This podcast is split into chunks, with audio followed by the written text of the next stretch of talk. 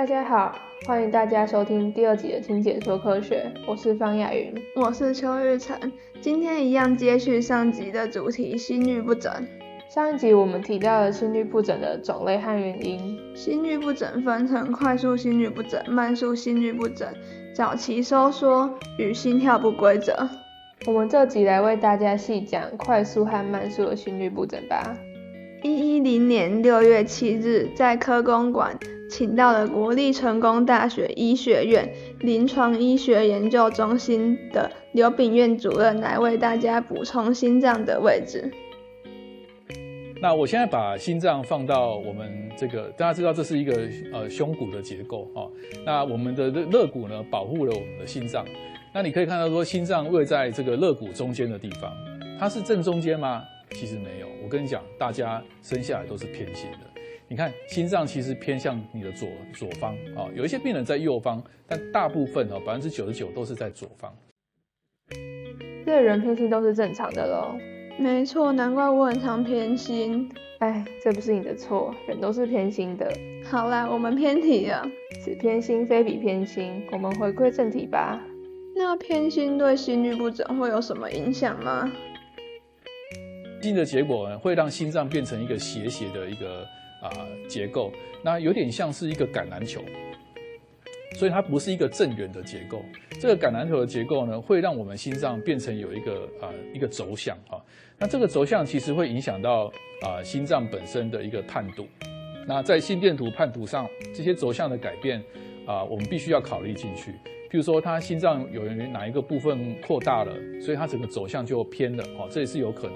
所以其实这些轴向对我们心脏科医师来讲蛮重要，所以我们就把这个心电图的啊结构呢，把它分成一个三角形，那心脏就位在中间，那顺着心脏的这个呃位置呢，我们有贴了一些贴片在胸前，所以你去做心电图，常常会贴了一大堆东西在身上。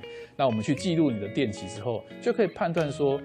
第一个，你心跳有没有正常？第二个，你心脏有没有肥厚？第三个，你走向有没有改变？甚至有心脏缺氧的现象。所以心电图对我们心脏科来讲是相当重要的一个器官啊。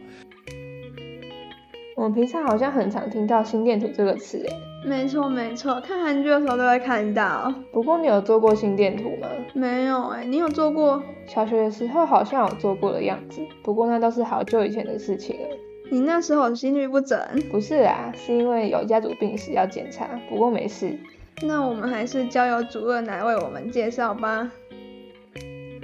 可以看到说这个心电图呢，我们把它录起来之后啊，它在心在纸上面呈现，就会呈现一条线。那这些线是弯弯曲曲的，那可能它有固定的坡形。那这个心脏学界跟这个科学界。还有生理学家呢，就把它定名为这个 P、Q、R、S 跟 T 跟 U 坡啊。那这些坡呢，就是也是科学家定的哈。你也可以把它定成甲乙丙丁的哈。不过全世界的心脏科都是用 P、Q、R、S、T 来沟通，这有个好处。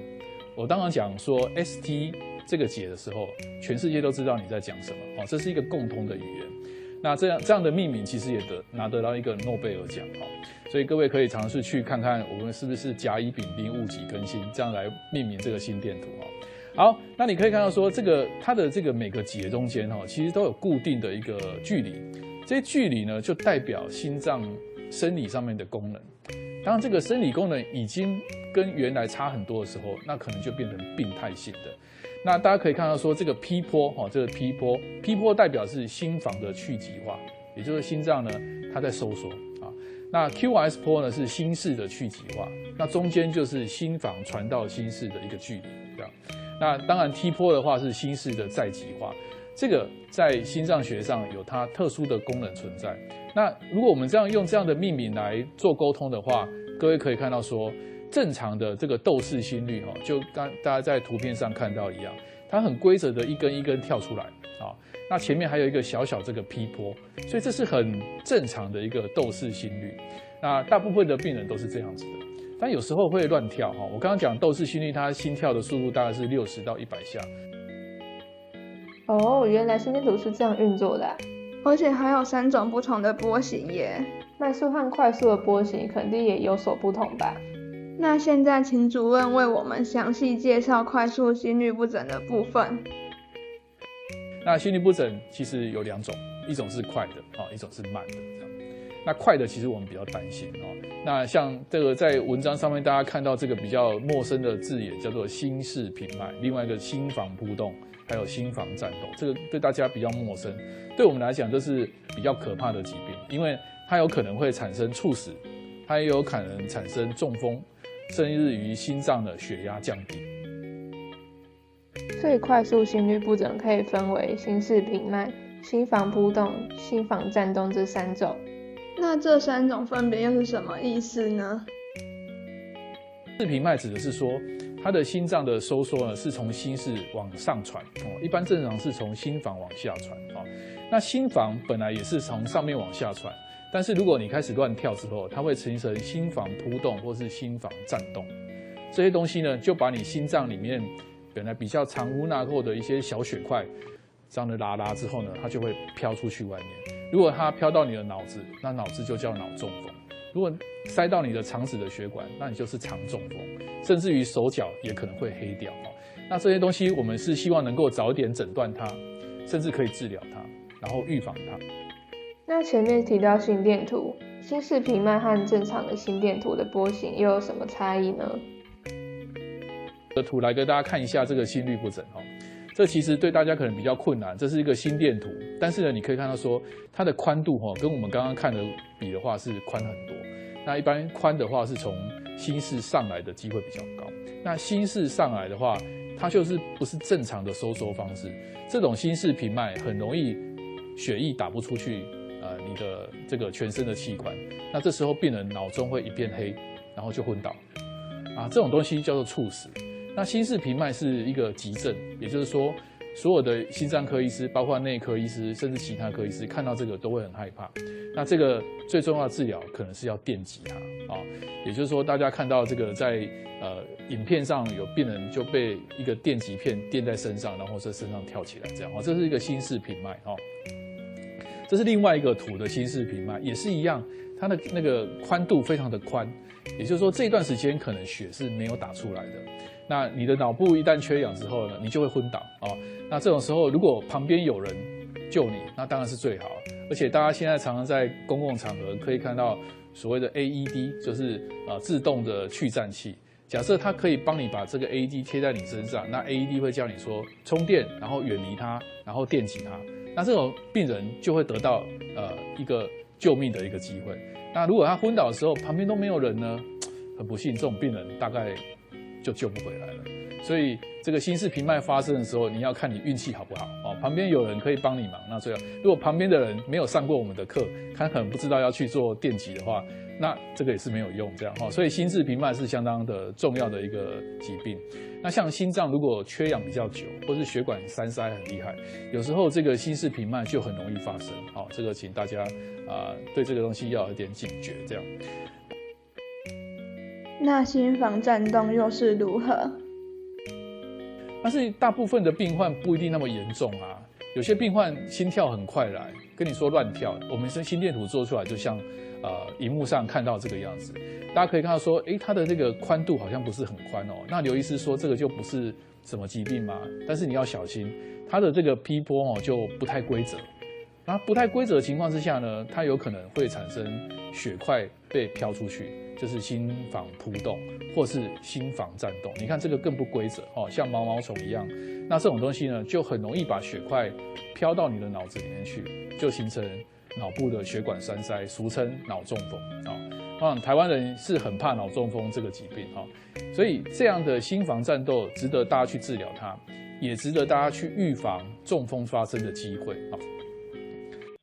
讲解完快速心律不整之后，接着再请主任为我们细讲慢速心律不整的部分。那刚刚是快的，对不对？其实有一种叫慢的，慢速的心律不整呢，嗯，譬如说阿公阿妈，那年纪比较大之后，心跳就慢慢变慢下来啊。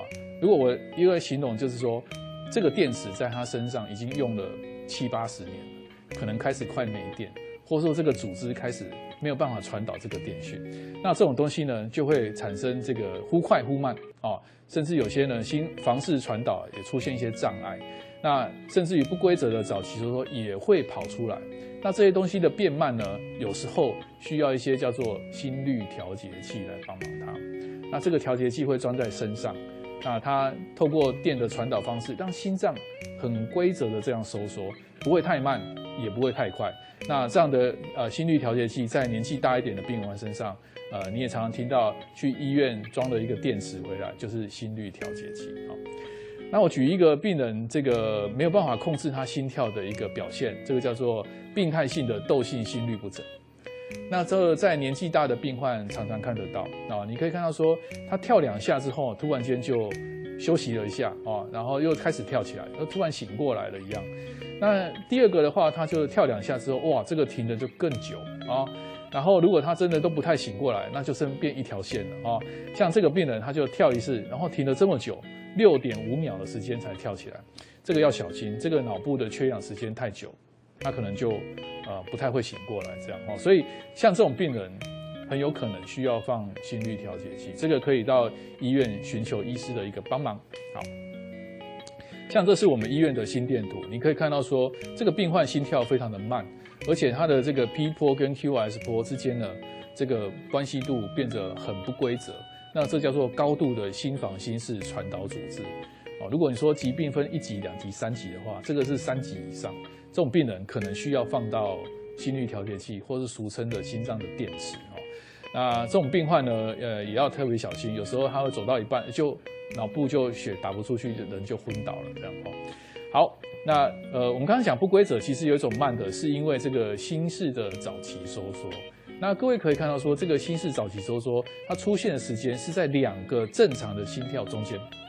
那这个早期收缩，有时候你的脉搏不一定摸得到，所以有时候病人会跟你讲说，他跳几下之后，中间好像停了一下。那其实这个是心室早期收缩的关系。你说，哎，医生那？我怎么会知道呢？你可以做心电图。啊，医师有时候会排二十四小时心电图，去看看说这个早期收缩频率是不是很高。如果这频率很高，都连在一起，那也是危险哦。所以心室早期收缩是病人出现症状其中一种原因。那是不是恶性的话，需要检查才会知道。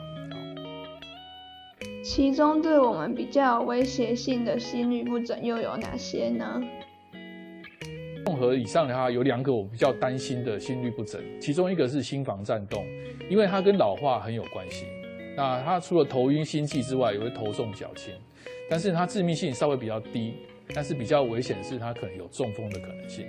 那右边的心室颤抖就非常危险喽，因为呢它跟基因有关系。好，那平时昏厥、痉挛、猝死这个东西，大家看了就很可怕。那它的死亡率是比较高，好，那所以这样的一个整理方式，大家就知道说，其实我们有时候需要到医院呢，去跟医师讨论看看有没有需要做进一步的检查。又到了本集的尾声，我们先感谢主任为我们讲解今天的内容。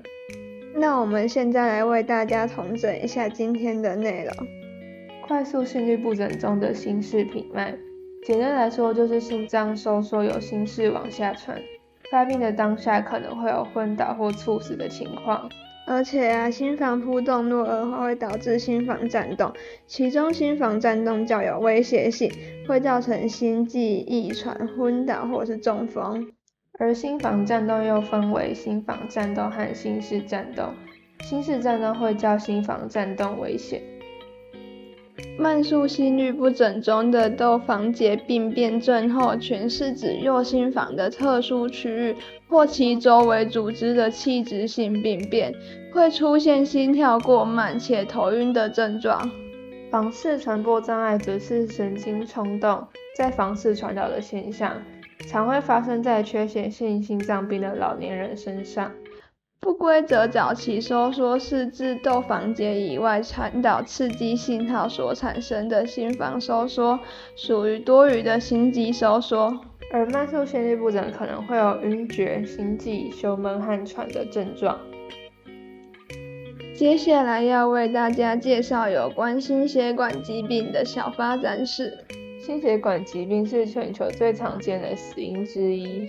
二零一三年，心血管疾病共夺走了一千七百三十万条生命，比起一九九零年的一千两百三十万条，提升了不少。看来从以前到现在，心血管疾病的人数一直在增加。一九七零年代起，在开发中国家，不管是哪个年龄层，因心血管疾病的死亡率都在上升。但相对而言，在多数已开发国家中，心血管疾病造成的死亡则在下降。